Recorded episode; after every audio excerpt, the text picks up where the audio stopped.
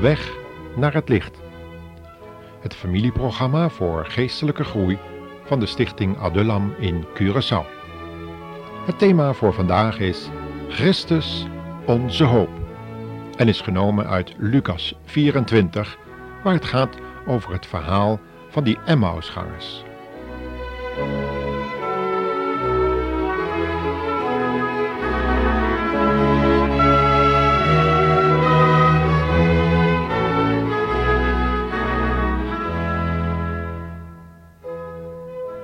Het was warm in de hete middagzon.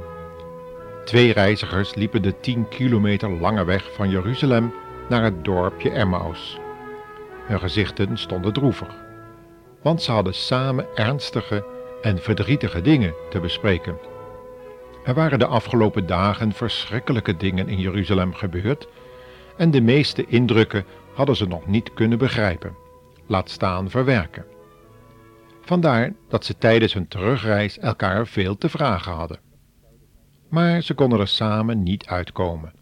Bovendien waren hun emoties veel te sterk geroerd, zodat hun denken daardoor enigszins geblokkeerd geraakt was. Het was duidelijk, ze hadden hulp nodig. Maar waar zouden ze die kunnen vinden? Dat vragen vele teleurgestelde, gefrustreerde en eenzame christenen vandaag aan de dag zich ook af. En ze verlaten dan massaal geloofsgemeenschappen waar ze niet gevonden hebben wat ze zochten, namelijk antwoorden op hun levensvragen.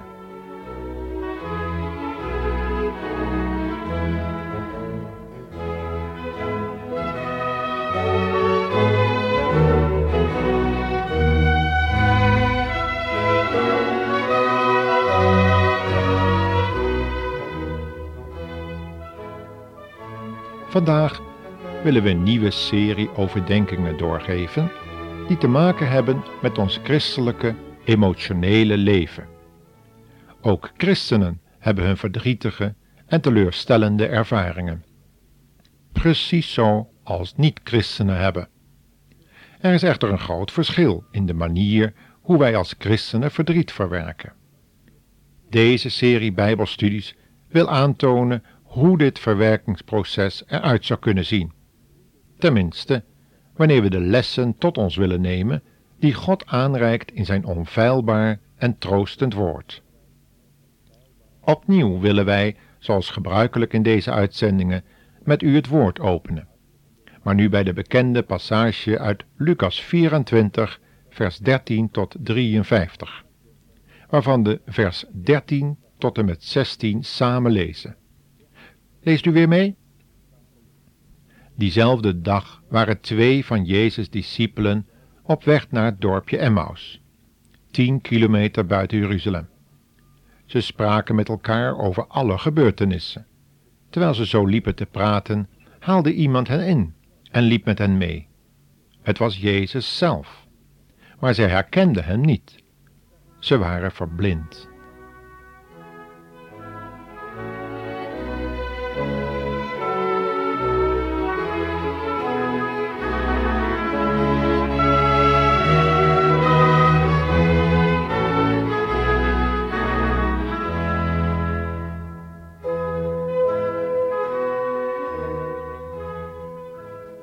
Wat komen die ervaringen van deze twee discipelen van Jezus ons allemaal bekend voor? Herkennen we die droefheid en teleurstelling niet overduidelijk? Heeft u dat ook ervaren, dat het lijkt of uw gebeden niet verhoord worden en uw hoop de bodem wordt ingeslagen? Laat deze waar gebeurde geschiedenis u dan tot troost en bemoediging zijn. Want Jezus leeft en is opgestaan. Dat betekent dat Christus onze enige hoop is op eeuwig leven en een volmaakt nieuw begin op de nieuwe hemel en in de nieuwe aarde.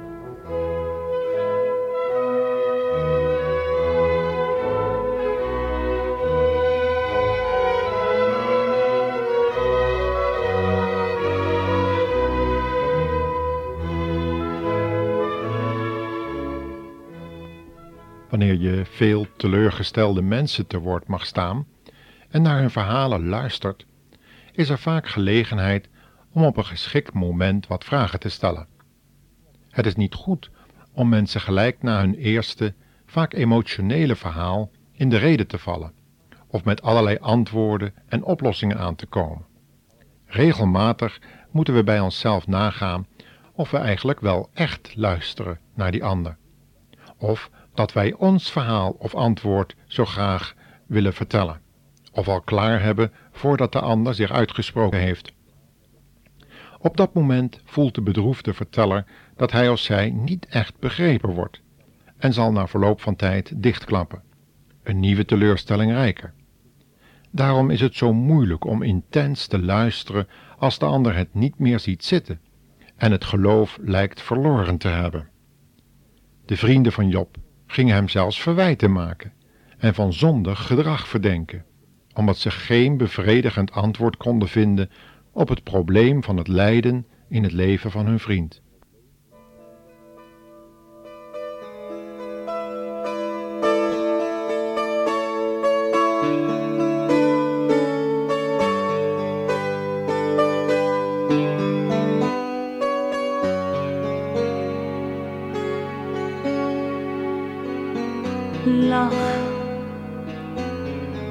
Alsof je blij bent.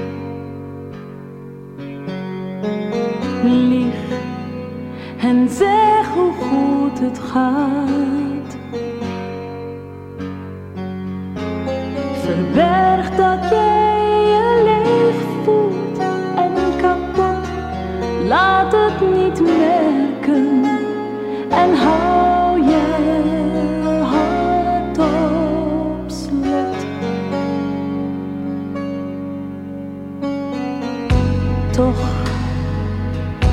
Zijn je dagen eenzaam.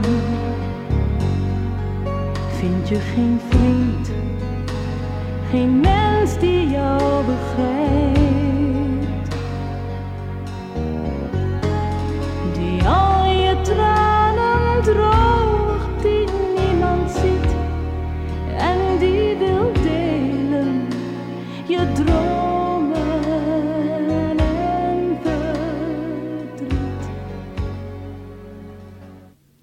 Omdat we graag het doel en de zin van het lijden in ons leven willen leren begrijpen, laat ik u alvast dat doel zien in Lucas 24, vers 50 tot 54, zodat ook uw hoop verlevendigd wordt. Laten we het maar eens lezen. Toen nam Jezus hem mee naar Betanië.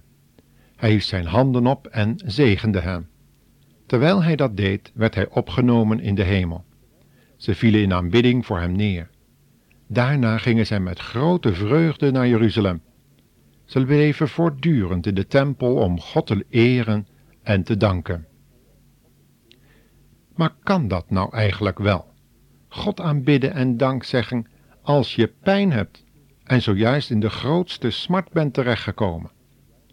Gods woord geeft altijd een bevestigend antwoord op zulke vragen.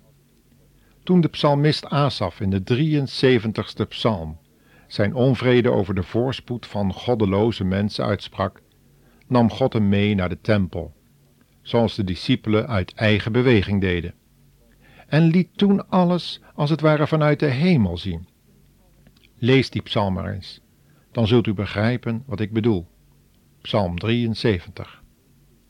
Toen zag Asaf zichzelf in het licht van Gods heiligheid, geduld en liefde. Maar hij zag ook het einde van alle mensen die God niet nodig denken te hebben. Wat kan er tijdens teleurstellende ervaringen in het leven van een christen een boosheid openbaar komen? Drift, ongeduld, wantrouwen en zelfs opstand tegen God, zodat het menselijk hart als een poel van goddeloosheid gaat stinken. Dan is het geen vraag meer of het waar is wat Paulus in Romeinen 3 vers 10 schreef. Er is niemand rechtvaardig, niet één. Er is niemand die verstandig is, niemand die God ernstig zoekt. Allen zijn zij afgeweken. Samen zijn de mensen onnuttig geworden. Er is niemand die goed doet, niet één. Harde woorden, maar wel waar. Bang als een blad in de wind. Draaien in het rond, zonder houvast. Fluister een heerlijk gebed en dan staat hij klaar, wijd open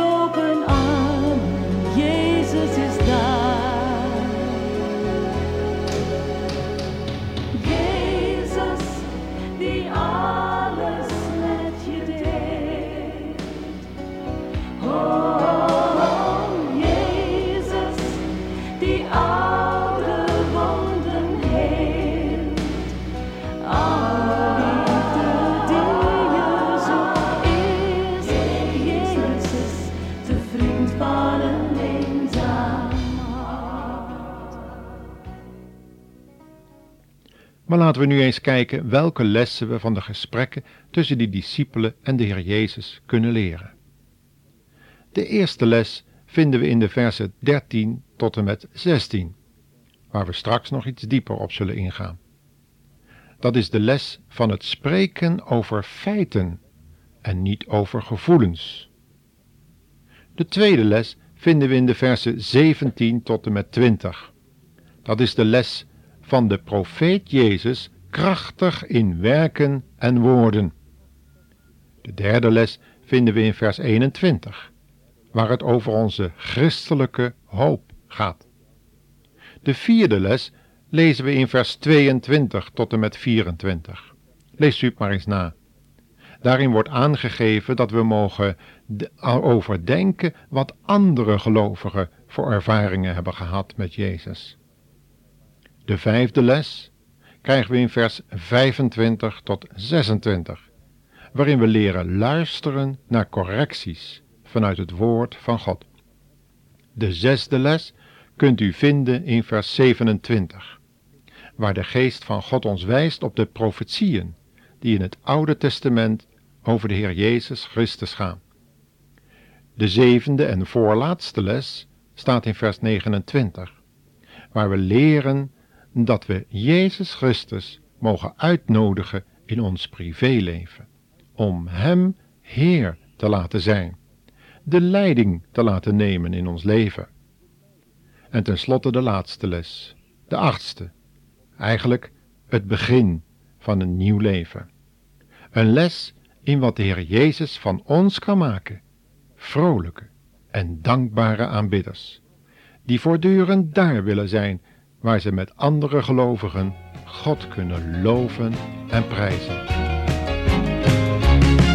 Kom en prijs de Almachtige, Hij is het waard, die zichzelf in zijn Zoon openbaart. Als een deel van zijn huisgezin hier op aard, kom en prijs hem, want Hij is het waard. Kom en prijs de Almachtige, Hij is het waard, die zichzelf in zijn Zoon openbaart. Huisgezin hier op aard, kom en prijs hem, want Hij is het waard. Halleluja, halleluja. Prijs de Heer, prijs zijn naam. Kom en prijs hem, want Hij is het waard. Kom en prijs de Almachtige, Hij is het waard. Wanneer we nu terugkeren tot de versen 13 tot en met 16, zien we dat we gerust met elkaar mogen spreken over allerlei feiten eh, die tot ongelukkige ervaringen hebben geleid. Wanneer het kruis en de Heer Jezus centraal staat in onze gesprekken en niet onze gevoelens of ons verdriet en frustratie, dan kan op een later moment de Heer Jezus aan het woord komen en uitleg geven over het hoe en waarom van het lijden in uw leven. Ga niet vereenzamen, luisteraar. Word geen kluizenaar, maar deel uw nood met anderen. Neem ook zelf initiatieven. Verwacht niet alleen dat anderen naar u toe komen, maar zoek ze op en kom met uw vragen. Want als u vereenzaamt, dan is u een makkelijke prooi voor de Satan en eindigt u in een isolement en depressie.